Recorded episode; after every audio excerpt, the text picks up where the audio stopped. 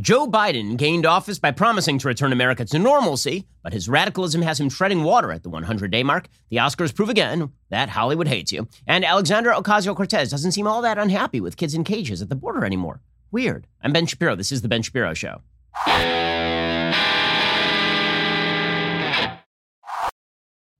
The Ben Shapiro Show is sponsored by ExpressVPN. For peace of mind whenever you go online, visit expressvpn.com slash Ben. We'll get to all the news in just one moment. First, a quick reminder, we are now spending more money than has ever been spent by any government in human history. It is not particularly close.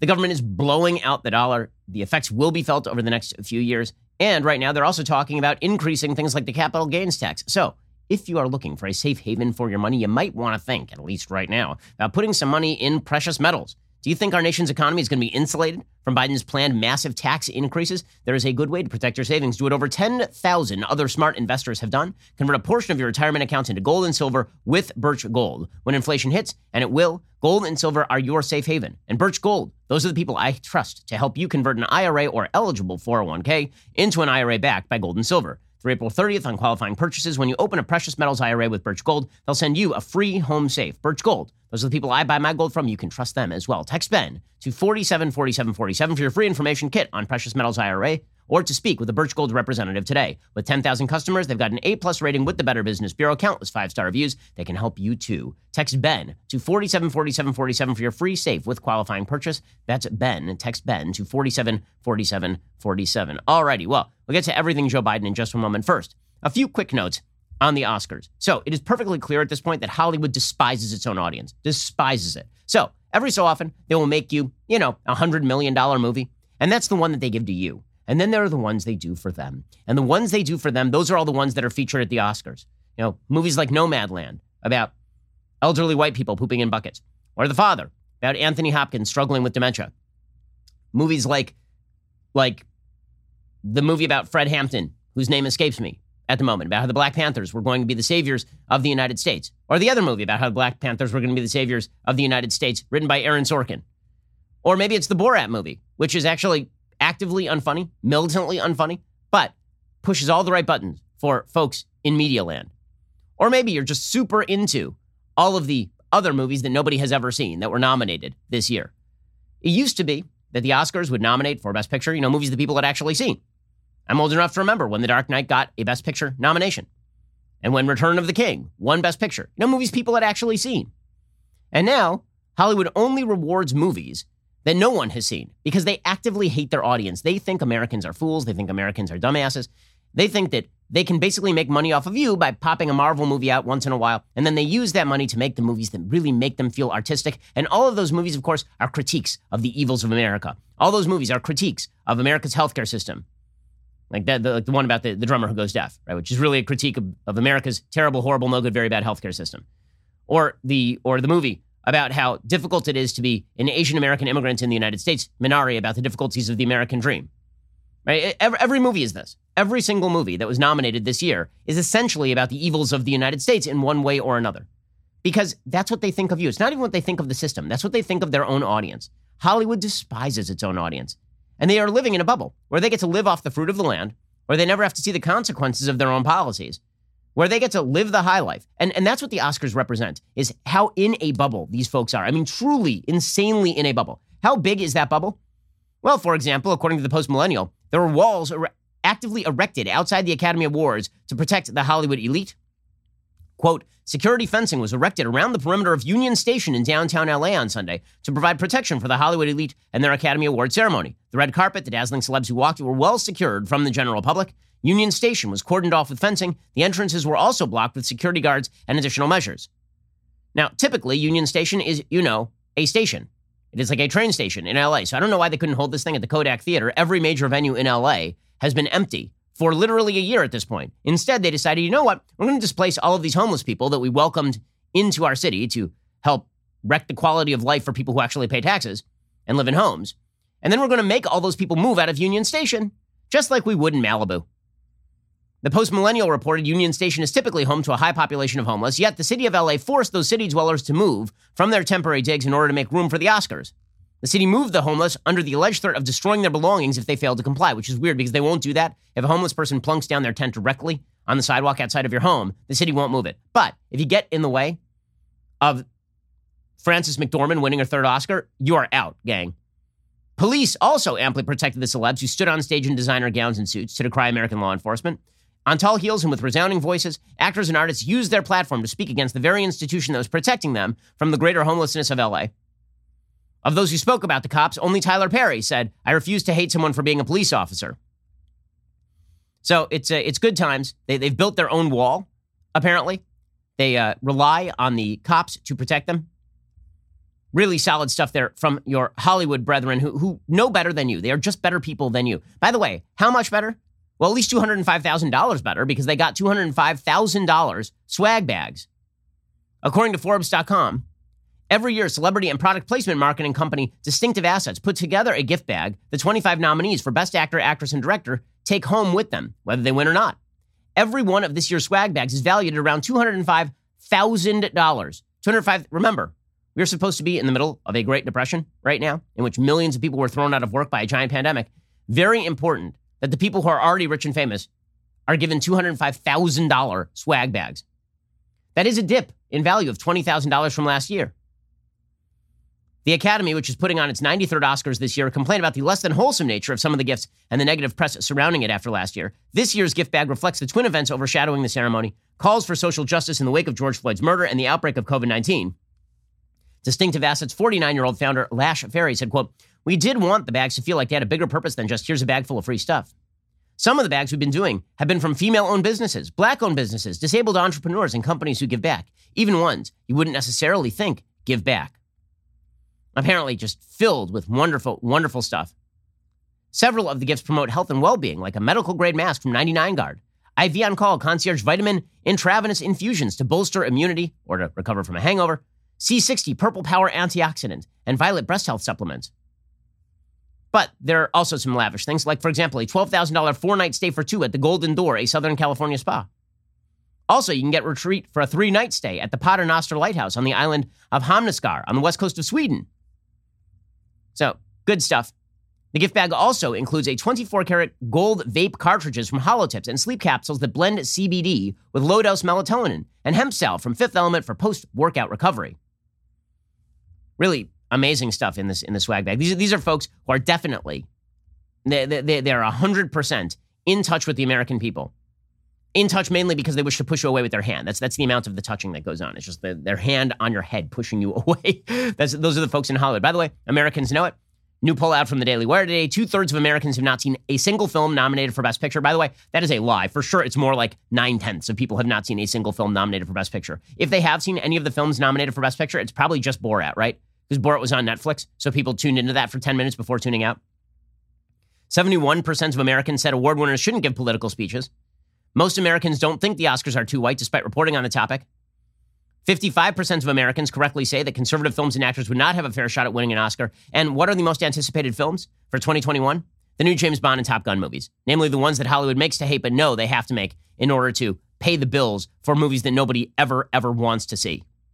Alrighty, in just a second, we're going to get to the latest on Joe Biden because, again, there is this disconnect that has happened on the left between the American people and the left. They don't understand what their actual mandate is. People like Hollywood when Hollywood does the things they want, and people like Joe Biden when Joe Biden does the things they want. But there's a disconnect between what Joe Biden wants to do and what the American people want him to do, just like there's a disconnect between what people want Hollywood to do and what Hollywood wants to see itself doing. We'll get to more of this in just one second. First, let's talk about a simple fact. If you're starting a business, you don't tend to think about HR issues. When we started Daily Wire in a pool house, we weren't thinking about HR issues. But as your company grows, you have to start thinking about HR. If you're running a business, HR issues can absolutely hurt you. Wrongful termination suits, minimum wage requirements, labor regulations, and HR manager salaries aren't cheap. An average of 70,000 bucks a year. Bambee, spelled B-A-M-B-E-E, was created specifically for small business.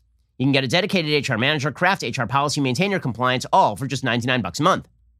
With Bambee, you can change HR from your biggest liability to your biggest strength. Your dedicated HR manager is available by phone, email, or real time chat. From onboarding determinations, they customize your policies to fit your business and help you manage your employees day to day, all for just 99 bucks a month. They're month to month, no hidden fees, you can cancel anytime. You didn't start your business because you wanted to spend time on HR compliance. Let Bambee help. Get your free HR audit today. Go to Bambee.com slash Shapiro right now. Schedule your free HR audit. That is Bambee.com slash Shapiro, spelled B-A-M-B-E-E dot com slash Shapiro, Bambee Bambee.com slash Shapiro and get your HR under control for a cost that won't break the bank today. Bambee.com slash Shapiro to get that free HR audit. Okay, so the disconnect for Joe Biden. Joe Biden was elected on the basis of one promise I won't be Donald Trump. That was his entire promise. I may return to normalcy, stability. The adults are back in charge. Remember, the first day that Biden went back in the White House, these were the headlines. The adults are back. These are the moderates, the adults, the people who are going to restore some semblance of non crazy, they're back. And there's only one problem that was a lie. Joe Biden has, since he took office, passed a $2 trillion unnecessary stimulus package. I say unnecessary because we were in the midst of the greatest artificial depression in American history. It was caused by a single extraneous event, COVID 19, which resulted in a bunch of artificial lockdowns by state, local, and the federal government. And that resulted in artificial depression. As the COVID pandemic was relieved, the economy started to boom again. You don't need to pump up the economy in the aftermath of already having done so last year. In fact, Americans ended 2020 with the single greatest number in terms of wealth, per household wealth, in American history, so far as I'm aware. And that's because the government literally just sent them checks. So they had all these money in the bank. They had they, they were ready to go back to work. And then Joe Biden blew into town and he's like, you know what? $2 trillion, boom, slams it on the table. And we're going to include a bunch of new entitlement programs. We're going to incentivize to have people, uh, people to have children out of wedlock. We're going to make sure that you never have to go back to work. Right now, one of the big problems for a lot of businesses is that the government is paying them so much, people so much to stay home, that it's hard to actually get employees to come and work at your business. You make more money by staying home than you would if you actually went to work. It's a serious problem in the American economy for businesses that are seeking to keep up with increased demand at this point. So we're already on the upswing. Joe Biden blew $2 trillion into the economy. Then he's like, you know what? What if we spent another $2 trillion on infrastructure? Right? And it won't mostly be infrastructure. Like 5% will be roads and bridges. The rest of it will basically be payoffs to various union cronies, and it'll be restructuring of unionization rules in various states in order to incentivize unionization for like home healthcare workers, for example. $2 trillion more. Now, Joe Biden is dropping another $2 trillion package. So just to keep this straight, this is all aside from the federal budget. The federal budget now, every year since Obama, every year since like 2009, the federal budget, it climbed after the 08 crash, it climbed from about $3 trillion a year to $4 trillion a year. And every year since then, the budget of the United States has basically been at least $4 trillion a year, which is an insane amount of money. It is completely unnecessary. Okay, that's large enough. So we're going to spend $4 trillion this year. Then, on top of that, 2 trillion for the boondoggle stimulus package, which is not a stimulus package, 2 trillion for infrastructure, which is not infrastructure, and now 2 trillion for quote unquote families, so now you are talking about a grand total of Joe Biden having proposed $10 trillion in spending. 10, right? 2 plus 2 plus 2 plus 4. $10 trillion in spending for 2021, and we are three months into his tenure. This is insanity. And this is not what he was elected to do. Even some Democrats are going, dude, I don't know where you think we're getting all this money from. Like Joe Biden keeps saying, oh, we'll pass tax tax increases and in the future we'll pay for all of this. Yeah, no, you won't. We all know that that's a lie. You just recognize that because you get to sail in on the height of this economic tsunami that's about to happen, that you can surf that tsunami and at the same time, you can really poison the water. And three years from now, when the currency is inflated and when we can't take out any more debt because no one in their right mind would buy an American bond, and when you have to raise taxes dramatically in order to pay for this, sinking the economy, when all of that happens, you're going to be long gone because Joe Biden ain't running for reelection, gang. Joe Biden wants his one term president. Look at Joe Biden. There is no way that man runs for reelection. Honestly, I will be I will be so shocked if Joe Biden, I mean, he's on a steep path of mental and cognitive decline. It is clear for everyone to see. This is a one term president. I mean, basically, uh, why do you think he keeps trotting out co president Harris as though she's an important human being? The vice presidency is a warm bucket of spit. No one cares about the vice president, except for right now, when everyone is supposed to care about the vice president because Joe Biden literally stands next to Harris and basically says, and here is the person who's going to take over for me when I'm out.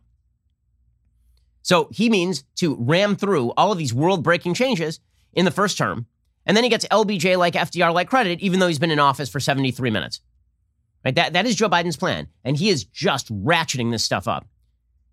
The Washington Post reports today the White House is preparing to unveil a roughly $1.8 trillion spending and tax plan this coming week that includes many of Biden's campaign promises, but also reflects the daunting challenges facing the administration as it tries to transform the U.S. economy. Question Why are we transforming the U.S. economy? Before this pandemic, we had record low unemployment. We had record high wage growth, particularly at the low end of the economic spectrum. Why? Why? Why are we remaking the most powerful economy in world history? Is there a reason for that? Of course not, because it's not about helping people. It's not about a stronger economy. It's about quote unquote equity. It's about getting Joe Biden's name in the Canton Football Hall of Fame as an important person. The ego problems for our presidents typically were hemmed in by the, the checks and balances that the founders designed, right? They knew that politicians were ambitious. And so they figured balance would check, there'd be checks and balances, ambition would check ambition. And then at the beginning of the 20th century, we completely skewed the balance between the legislature and the executive branch. We completely destroyed the federalist bargain between the states and the federal government. And now, basically, the president acts as a de facto king within his own purview. And then we just change kings every four years or so. The American Families Plan, set to be released ahead of the president's joint address to Congress on Wednesday, calls for devoting hundreds of billions of dollars to national child care, pre kindergarten, paid family leave, and tuition free community college, among other domestic priorities. We definitely need more people going to useless community colleges. Dr. Joe Biden will be unsatisfied with anything less. Also, we have to pay for Head Start, even though it's been one more Head Start, because it has been one of the most ineffective government programs in American history. But let's toss a few more billion dollars at that. And also, we should definitely be paying hundreds of billions of dollars for national child care, specifically because that will basically incentivize all women to go to work and put their kids in childcare as opposed to any women staying home. It happens to be a fact that if you want to incentivize women not to stay home, what you do is you create national childcare, and then women are considered better if they drop their kids at the childcare rather than staying home with their kids. Yeah, there's nothing wrong.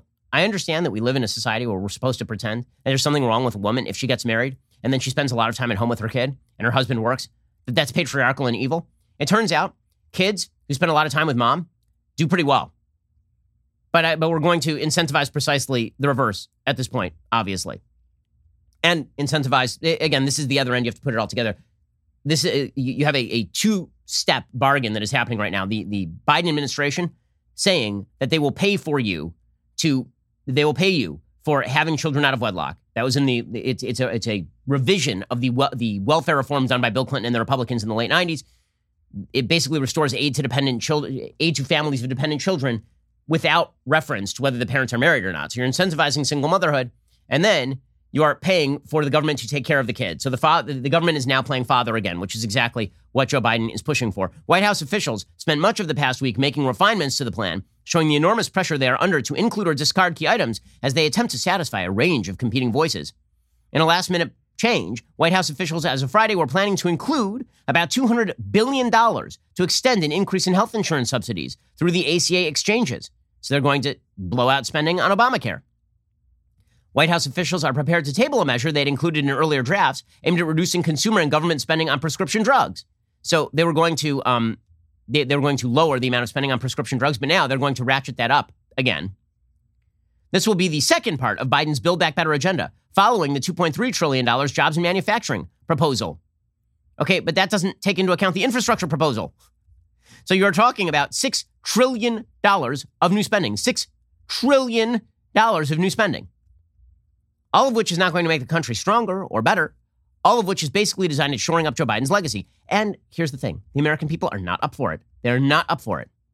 So there's new polling. And what does it show? It shows that Joe Biden has not won any additional support since the election. Now, you could say, well, Joe Biden had a good level of support in the election, right? I mean, he won 7 million more votes than his opponent. He won about 52% of the vote. But normally, when presidents enter office, when they first win, especially after a very, very polarizing era, they enter with these very high approval ratings. And if they get a lot done over the first 100 days, those approval ratings tend to rise. And this happened with Barack Obama. He entered office, he, he won. He won something like 53 to 45. And then his approval ratings shot up into the 70s at the very beginning of his presidency. And then pretty quickly, they started to come down as people realized that what they were promised, namely a unifying figure who was post political and also post racial, was lying to them during the campaign. And you saw Barack Obama's numbers start to take a nosedive. So he ended up in the low 50s for most of his presidency. And that, again, was largely attributable to the fact that he was a very popular person, even though his policies weren't particularly popular, as evidenced by the fact that he lost Congress two years in. Well, Joe Biden is not nearly as personally popular as Barack Obama was. He's not charming. He's not charismatic. He's an old fuddy duddy who can barely string together a sentence and has been in Washington since well before I was born. He also happens to have some corruption problems, and he's, again, unable to, to coherently speak. And so he doesn't have any of the, the personal qualities that made Barack Obama very popular, particularly with independents. But he does have the same thing that Obama did, which is the promise on which he gained office has now been discarded. The promise was return to normalcy, we're going back to normal. And then he came in and he's like, what if I spend $10 trillion? $10 trillion. What if I just do that? And talk about raising the capital gains tax radically, and talk about raising income tax rates, and talk about regulating everything under the sun via climate change rules. What if I do all that? And the American people are like, you know what? I don't like this. I don't like this. Republicans heading into 2022 have to be very optimistic about their chances. Because here's the thing it ain't going to get better for Joe Biden from here. Joe Biden's height of popularity is when he took office and his first few hundred, his first hundred days. That's when he's going to get the height of his popularity. Americans already got their stimmy checks. So that's it for that. Americans are not going to like the costs that are associated with what Joe Biden has been pushing on the country. And that's why, right now, again, his poll numbers are not stellar. They're quite mediocre, in fact. And the media are trying to cover up for that fact that they're quite mediocre by saying that he has mostly positive marks. But the question is not whether he has mostly positive marks. The question is, where is he relative to other presidents not named Donald Trump at this time? So, in just one second, we're going to get to the latest polling data from Washington Post ABC, which shows that Joe Biden is not a particularly popular president. And this is going to have some pretty significant downstream effects for Democrats who are running for Congress, running for Senate in 2022, particularly in purple states like Georgia. Okay, so here are some of these poll stats. According to the Washington Post, 52% of adults say they approve of the job Biden is doing, compared with 42% who disapprove. That's not a shock, because again, he won about 52% of the vote. Nobody who voted for Joe Biden is turning around and going, oh, I hate that guy now. But he has not picked up a single percentage point of support from the rest. And that's kind of shocking. Because again, what polls tend to show, people, self reported polls particularly, tend to show that if you ask people who they voted for after an election, they tend to say more often than they actually voted for the person, the person who won. So normally, in a normal circumstance, if you ask people, how many of you voted for Joe Biden and Biden won, you get 60% of people saying they voted for Biden, even though only 52% of people actually voted for Biden.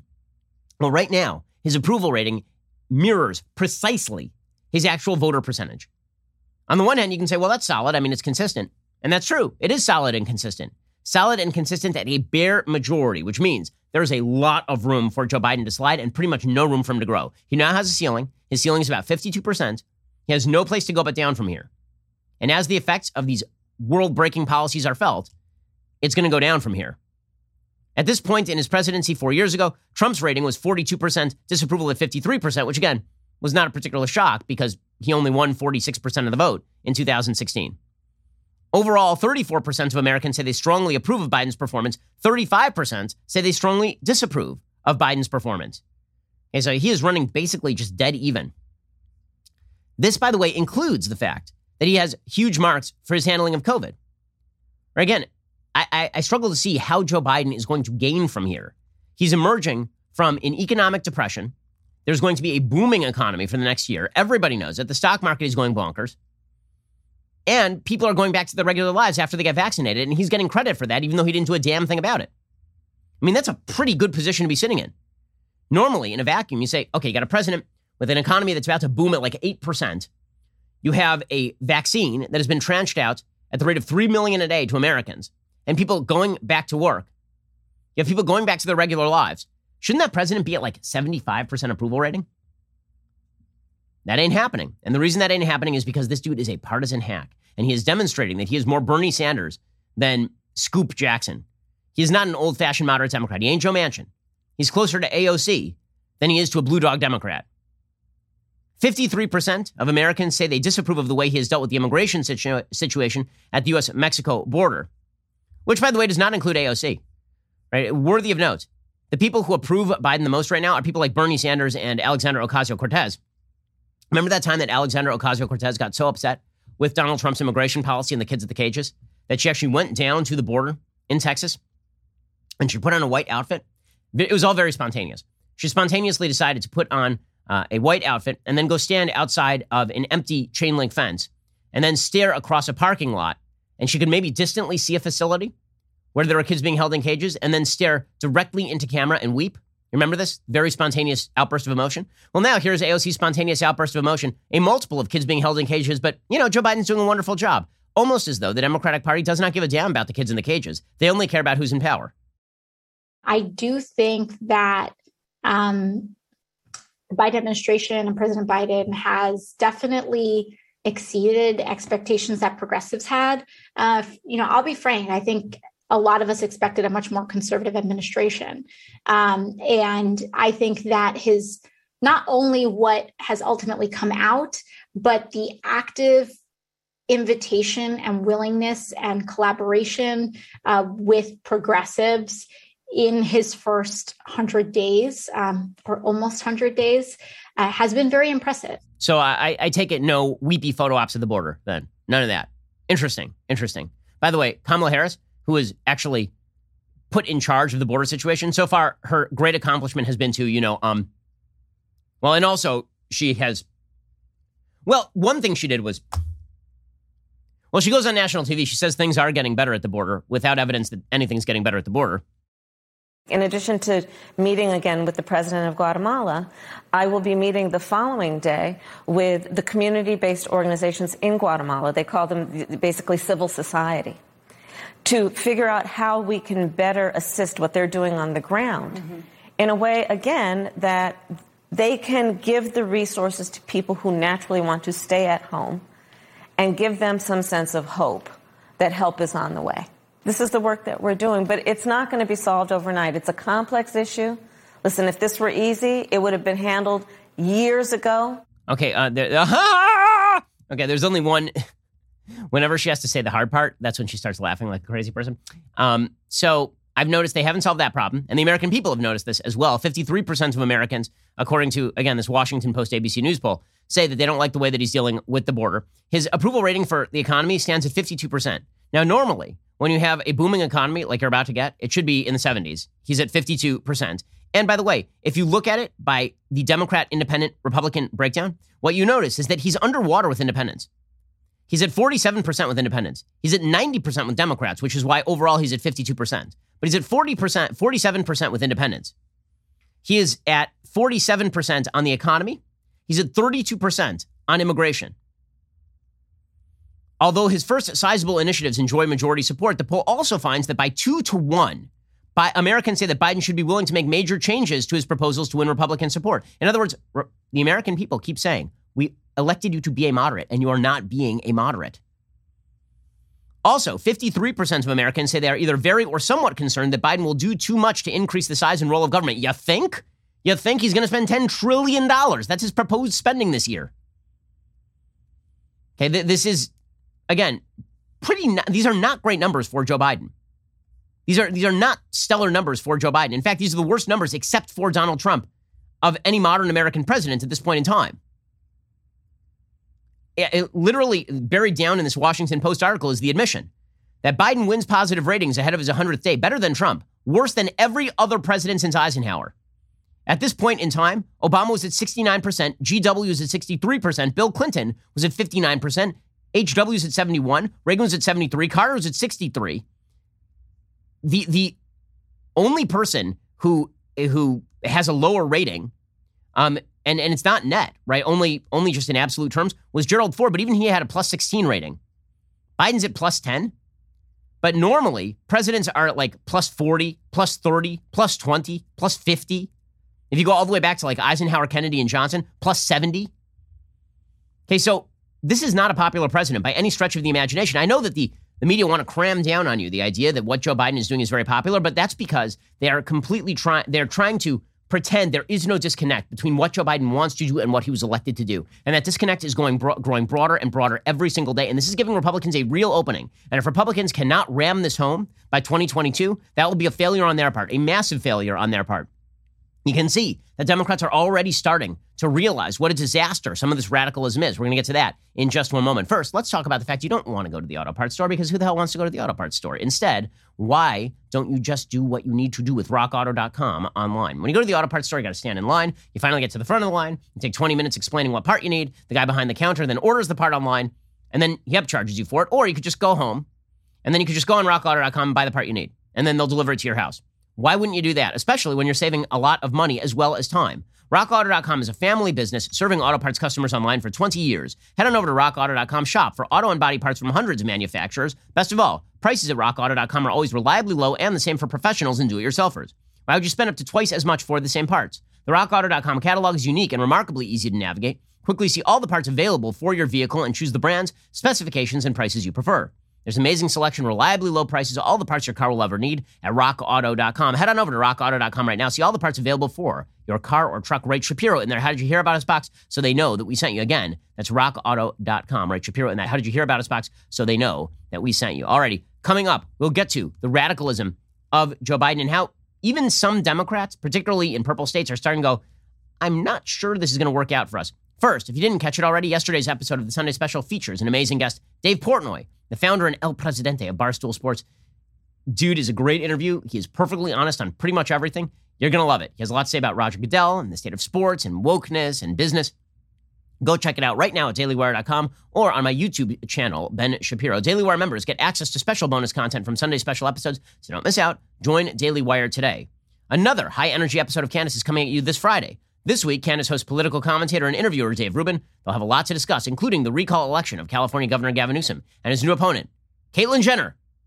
That's not a joke. That, that's a real thing happening in the world right now since we entered this alternative reality from which we cannot escape. Subscribe now. Stream Candace live on Fridays, 9 p.m. Eastern, 8 p.m. Central, only on Daily Wire. Get 25% off a new membership with code Candace at dailywire.com slash subscribe. Make sure you grab the audio podcast on Apple, Spotify, or wherever your platform of choice may be. Just head on over to Apple Podcasts or Spotify. Subscribe to Candace today. Be sure to leave a five-star review if you like what you hear. You're listening to the largest, fastest growing conservative podcast and radio show in the nation.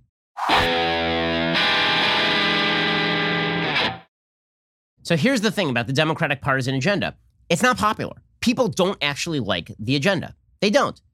And there are really bad effects to this agenda. Democrats like to spout words about equity and social justice, and they love the phraseology, but the actual effects of these policies are really, really bad. And so as they push radical, as they push ever more radical policies, this provides openings for Republicans to actually fight back. This is what Barack Obama didn't understand in 2009. He took it as a referendum on him personally that people thought his policies were garbage and that the Tea Party started. By 2010, he'd been swept out of Congress in a huge landslide. Well, Democrats are about to experience something similar because they don't know what they were elected to do. Take policing. Okay, the simple fact of the matter is when you get rid of the cops, there are serious costs to that, particularly to the most vulnerable. Story from blackenterprise.com today. The area where George Floyd lost his life on May 25th, 2020 has become a combination of a healing ground, memorial, protest location, and a reminder of needed police reform. Despite the presence of fresh flowers and vibrant memorial art, barricades mark boundaries. Trash must be cleaned. People gather at the place making headlines. Some of them come from near and far. Business owners also want others to remember the economic justice elements of their plight. They once owned thriving businesses. Now they do not. Now, you have to wonder to yourself wait a second, if this place became like a sacred visiting spot, wouldn't that generate some business? The answer, of course, is no. The memorial area is located at the intersection of East 38th Street and Chicago Avenue in Minneapolis, tucked inside a neighborhood where people must also live and make a living. People are still coming to the area known as George Floyd Square, mainly to pay homage to Floyd. The Star Tribune reported that hundreds of people trickled into the square to hear and celebrate the Chauvin verdict earlier this week. However, black owned businesses were established there before Floyd was killed, and now they are struggling. According to the New York Post report, at least five stores along one block are now shuttered. Following the killing of Floyd, carjackings have nearly tripled. Cars are being stolen at high rates. Police presence has also been reduced. That's one way to phrase it, blackenterprise.com. How about police presence was reduced, therefore, carjackings have nearly tripled, and cars are being stolen at high rates. Black merchants said the police have abandoned the blocked off intersection while creating a dangerous autonomous zone that has seen crime spike and businesses evaporate. The New York Post reported on Thursday the intersection was essentially abandoned, save for the occasional gawker who posed for photos in front of a mural outside Cup Foods, the convenience store where Floyd allegedly passed a counterfeit $20 bill. So all the businesses in the area are dying because it turns out that your garbage policy has pretty garbage consequences. Doesn't matter. The media and Democrats are going to push forward with their world-breaking utopian change anyway. According to the Washington Post, quote, after the Chauvin verdict, Minneapolis activists fuel up and prepare for the long fight ahead. According to the Washington Post, when the Chauvin trial verdict, while the Chauvin trial verdict is viewed as a victory by activists, many in Minneapolis are emphasizing the conviction of one white officer does not mean the fight is over, nor does it erase what they see as systemic racism in policing or other areas of American life. Justice for Floyd is not final either. Three other former Minneapolis police officers who were at the scene that night are awaiting trial on charges of aiding and abetting murder and manslaughter in Floyd's killing. Prosecutors are going to try to reinstate third degree murder charges against each before their trial in August. So the, th- the three guys who just were there now those guys are going to be charged for three, third degree murder. And it's not just that. It's amid a backdrop that many activists said the battle for racial equality and justice has a long way to go. And what do they want? They want to get rid of the cops. They, they, want to, they want to crack down on the ability of police officers to do their jobs. And the media are treating every incident now, every single incident of violence with regard to a black suspect as an incident of police We'll get to more on this in just one second. First, when we say something is free, it should mean, you know, free. No strings attached, no hidden costs, no fine print to decipher. When you switch to Pure Talk today, you'll get a free Samsung 5G smartphone. There's no four line requirement, no activation fee, just a free Samsung that's built to last with a rugged screen, quick charging battery, and top tier data security. Qualifying plans start at just 35 bucks monthly for unlimited talk, text, 15 gigs of data, and a mobile hotspot. Pure Talk gives you phenomenal coverage on America's most dependable 5G network. It's the same coverage you know and love, but for half the price of the other guys. Pure Talk saves the average family almost $1,000 a year. Plus, with Pure Talk, you know you're spending your hard earned money with a company that aligns with your values. Let Pure Talk's expert U.S. customer service team help you make the switch today. Head on over to puretalk.com slash Shapiro. Claim eligibility for your free brand new Samsung 5G smartphone. Start saving on wireless today. Again, go to puretalk.com slash Shapiro and switch to my cell phone company. I've been using Pure Talk myself for years at this point. They are excellent. They've got great coverage and they don't hate your guts. Go to puretalk.com slash Shapiro and switch on over. Conduct. So, for example, ABC World News Tonight continues to push the case of Ma'Khia Bryant, a case in which a police officer saved the life of a black girl by shooting a black girl wielding a knife at her. They're treating that case as somehow controversial policing. Here's ABC World News Tonight. Tonight, growing cries to reevaluate police use of force policies in the wake of the shooting death of Ohio 16 year old Ma'Khia Bryant. We recently have shooting after shooting after shooting. So maybe the training's wrong. Protesters hitting the streets again today, the fifth straight day since the shooting happened. Bryant's family telling me the police need to change. They have the power right now to put some changes in the book. This is unbelievable. Regardless of the situation, we have to be able to do better and protecting uh, life. I have a question. Where was Ma'Khia Bryant's family throughout this entire debacle, considering she was living in a foster home? At the time that all this happened? Like, where were all these family members to actually, you know, take care of Ma'Khia Bryant when she was alive and protect her from this situation that, that she was involved in? Where it's amazing how everybody's out of the woodwork talking about how the cops are at fault when the family members are completely absent to the point where this woman's this young girl, she wasn't a woman, she's 16, was in a foster home. Okay, but in any case, this is part and parcel of a broader Democratic agenda, and that agenda is to undermine policing across the nation. And Karen Bass, Democratic Congresswoman from California, briefly considered as a possible VP selection for Joe Biden. She said, you know, the cop really shouldn't, you know, maybe this is a bad case, but still, cops shouldn't be shooting people. Don't we need to be able to distinguish between we, uh, case yes, we, between Derek Chauvin, that was murder, yes. and this, which looks we, to me like a, poli- a righteous shooting? We absolutely need to distinguish, but we also need to look at policing overall. And one of the things that I hope we really address is maybe the focus needs to be on de-escalation. I know police officers are taught to shoot to kill. A lot of people raise, well, why couldn't he have shot her in the leg? Why couldn't he have done all these different things? The point is we have got to come up with a way to stop there's so many people being killed in this country. By the way, dead giveaway that somebody doesn't know what the what the hell they're talking about is when they start saying things like, "Why couldn't the police shoot somebody in the leg?" This is the most moronic idea that people have ever proposed. They, they don't know a damn thing about guns or police work if they think that the officer has the ability to, like blazing saddles, shoot people's trigger fingers. This is the stupidest crap. It is a dead giveaway. You don't know what the hell. Uh, you want that lady in charge of your policing? It's incredible. Or maybe Ilhan Omar should be in charge of policing because she clearly has the best interests of both her constituency and the country at heart. Here's Ilhan Omar. I did not uh, mischaracterize. I think people oftentimes read uh, into these statements that we make uh, into ways to, to sort of vilify us. And, and I don't know how you can't look at um, the, the loss of a 16 year old life um, as not a loss and how you can look at uh, a police officer who ends up um, using their, their weapon to take a life as not being a tragedy in, in our community. Okay, well, I mean, the first thing you could do is, you know, point out that perhaps the officer was justified in his conduct, considering that if he hadn't done that, there would be another dead teenage black girl, namely the person who had been stabbed by Ma'Khia Bryant, if the officer hadn't done his job. Maxine Waters is blasting her own critics, saying, quote, if we take a knee, they're mad. If we speak up like I do, they're mad. If we protest like MLK taught us to do, they're mad. What is it they expect us to do when police keep killing us? First of all, police haven't killed you, nor are police continuing to kill black people willy nilly. That is a ridiculous statement. Beyond that, no one cares if you speak up like MLK. We do care if you go on the streets and then encourage people to get violent. That seems to be more of a problem. Okay, but but again, this is part and parcel of a of a broader agenda, which is to rip America's institutions down. Right, which is presumably why Jim Clyburn, who's supposedly a moderate, remember Jim Clyburn was the guy who pushed Joe Biden in South Carolina. Jim Clyburn is, is very opposed to anti-rioting bills. So a bunch of these states, like Florida, Texas, have now considered or passed bills that say if you riot and you're in public and you attack a car and the car runs into you, you have assumed the liability. It's not on the driver which makes perfect sense because why should you, as a driver, have to sit there like a sitting duck and maybe risk your life? That's ridiculous. Okay, but Jim Clyburn is now defending rioters. He says, well, you know, the Boston Tea Party was a riot. This is about whether or not you are in favor of maintaining this democracy. A democracy that started off as a protest that was called the Boston Tea Party. That was a protest. And that's what led to what this country is today. So when people protest and you're going to criminalize uh, the First Amendment, that's what you're doing to petition for redress of grievances. That's not a. Um, so, just a little history here. The Boston Tea Party resulted in the American Revolution, which was the active overthrow of a government. So, yeah, governments typically have an interest in preventing riotous activity directed at the active overthrow of a government. Typically. That, that, that is such a bizarre thing to say.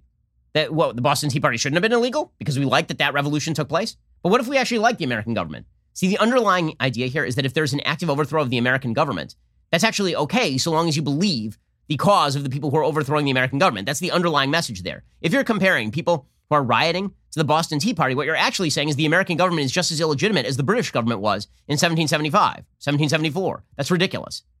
It's ridiculous on its face. Okay, and this this this sort of stuff has predictable consequences. Kamala Harris, the vice president of the co-president of the United States, she is pushing very hard for Congress to pass the George Floyd Act. Okay, and this is supposed to be directed at policing. There's only one problem with the George Floyd Act, which of course is that it is massively broadly written. It is it is a bad piece of legislation that will lead to mass vacancy in police forces. Police forces just will cease to exist as they are currently known. I mean, police officers will not sign up for this job. Here's Kamala Harris. It was in large part because of that case that together with my then colleagues, Cory Booker in particular, and then on the House side, Karen Bass, that we wrote the George Floyd Justice and Policing Act. And I really do hope that the United States Senate, the House has passed it, that the United States Senate will take it on and have the courage to take it on because there is no question that we've got to put an end to these moments where the public questions whether there's going to be accountability. Okay, th- here, here's the problem, of course. The, the, George Floyd Act that is being proposed is significantly broader and significantly deeper than the police reform bill proposed by Senator Tim Scott. So, for example, Senator Tim Scott wanted to end qualified immunity, which means civil cases being brought against specific police officers in essentially, you know, non-criminal contexts, where you sue a police officer for violation of your civil rights. You're not allowed to do that right now because there's qualified immunity.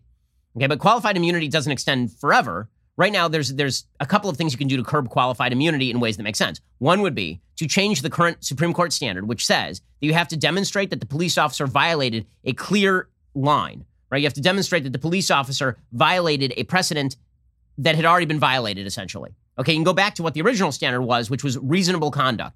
That the, the if the police officer a, a defense was good faith and reasonableness. If the police officer did something that was good faith or reasonable under the circumstances, he was provided qualified immunity. That was the original standard. Then it was strengthened by the Supreme Court so that it wasn't just good faith and reasonableness. It was you actually had to demonstrate a case where a police officer had done this exact thing in the past and lost a civil suit. Okay, that was it. That's a very high bar. You could change the standard back to good faith and reasonableness. That might make some sense. You could also do what Senator Tim Scott proposed and reduce qualified immunity, but not for individual police officers. Instead, allow people to sue police departments. So if the poli- if a police officer did something that violated the, the rules, then they could sue the police department. Right? That's what, what Senator Tim Scott proposed. That's not what the George Floyd Act does. The George Floyd Act basically just ends qualified immunity, period. The George Floyd Act basically says that you can sue a police officer for pretty much any reason. And all you have to demonstrate, you don't have to demonstrate that, that he acted in bad faith. You don't have to demonstrate that he act, acted unreasonably. You just have to demonstrate that he acted quote unquote negligently or recklessly, and then you can sue him in private court. You think that anybody's going to sign up to be a, a cop under these circumstances? It'll be impossible for anybody to get insurance. Nobody's going to be a cop under these circumstances. And beyond that, when they say they want to ban chokeholds, they, they do understand, I assume, that chokeholds are a lesser level of force than, for example, a taser or a gun. When you get rid of intermediate levels of force, you're actually incentivizing police officers to use higher levels of force. Well, cops know what's coming, which is why, of course, NYPD officers are leaving in droves. 75% increase in quitting or retirement in 2020. Over 830 officers have already left the NYPD this year, according to the New York Post. 2,600 officers quit. 2,746 filed for retirement. Between May 25th and June 24th, 2020, a whopping 272 officers left the force in one month. Over 5,300 uniformed officers either retired or quit in 2020. That's crazy. Okay, and you're about to see more because nobody is going to enter a police force. And there will be predictable effects of this. And when you castigate and condemn policing in this way, you end up costing lives. Lindsey Graham is not wrong when he says that killing qualified immunity to the extent done by the George Floyd Act, not the way Tim Scott was talking about, or not even curbing back qualified immunity in the way that people like Don Willett, Judge, Judge Don Willett on the Fifth Circuit Court of Appeals, or Clarence Thomas has talked about. When you talk about getting rid of qualified immunity the way that Democrats are talking about, there will be no more police officers. Here, here is Lindsey Graham explaining. Qualified immunity is a very big deal. If you want to destroy policing in America, make sure that every cop can be sued when they leave the house. So there's a way to find qualified immunity reform. Take the cop out of it. My idea, along with Senator Scott, is you can't sue the police officer. You sue the department if there's an allegation uh, of civil rights abuse or constitutional right abuse. We can solve that problem. We can solve the issues if there's will to get there. And I think there's will to get there on part of both both parties now. Okay, but Democrats are beginning to feel the backlash because there will be consequences to this. This is why Val Demings, the Democratic congresswoman from Florida, who I believe wants to run for governor here, she is now saying, oh, yeah, the Ma'Khia Bryant shooting, that's probably a good shooting. Democrats are starting to realize wait a second, we are pushing too far. Even the most radical Democrats, and Val Demings is not a moderate. Val Demings came out and she's like, she, she used to be in the police. She says, um, yeah, we can't do this this way. This is not going to end well. Now everybody has the benefit of slowing the video down and, and seizing the perfect moment. The officer on the street does not have that ability. He or she has to make those split second decisions, and they're tough. But the limited information that I know in viewing the video, it appears that the officer responded as he was trained to do with the main thought of preventing a tragedy and, and a loss of life of the person who was about to be assaulted. I mean, it's just the fact that she's saying this. Okay, another example. Democrats starting to realize they've gone too far. Portland's mayor, Ted Wheeler, he is now asking residents to stand together and quote unquote take the city back. This is according to the Washington Post. Quote, they want to burn, they want to bash, they want to intimidate, they want to assault. He said that he will extend the state of emergency in the city through Monday after a string of demonstrations that have resulted in several buildings being vandalized and public buildings defaced. He said, Our job is to unmask them, arrest them, and prosecute them. Weird because for months he defended these people. But now it turns out that even people in Portland aren't super fond of this nonsense.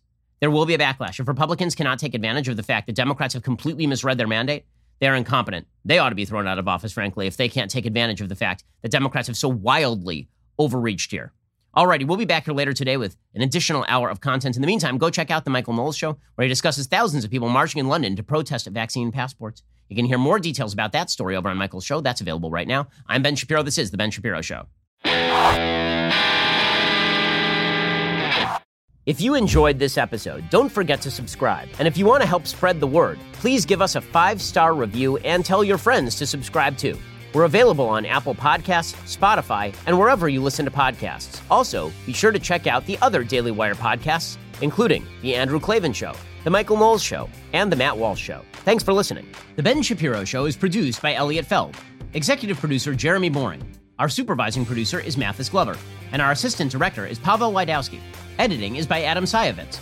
Audio is mixed by Mike Coromina. Hair and makeup is by Fabiola Cristina. Production assistant is Jessica Kranz. The Ben Shapiro Show is a Daily Wire production. Copyright Daily Wire 2021. Caitlyn Jenner kicks off his campaign for governor.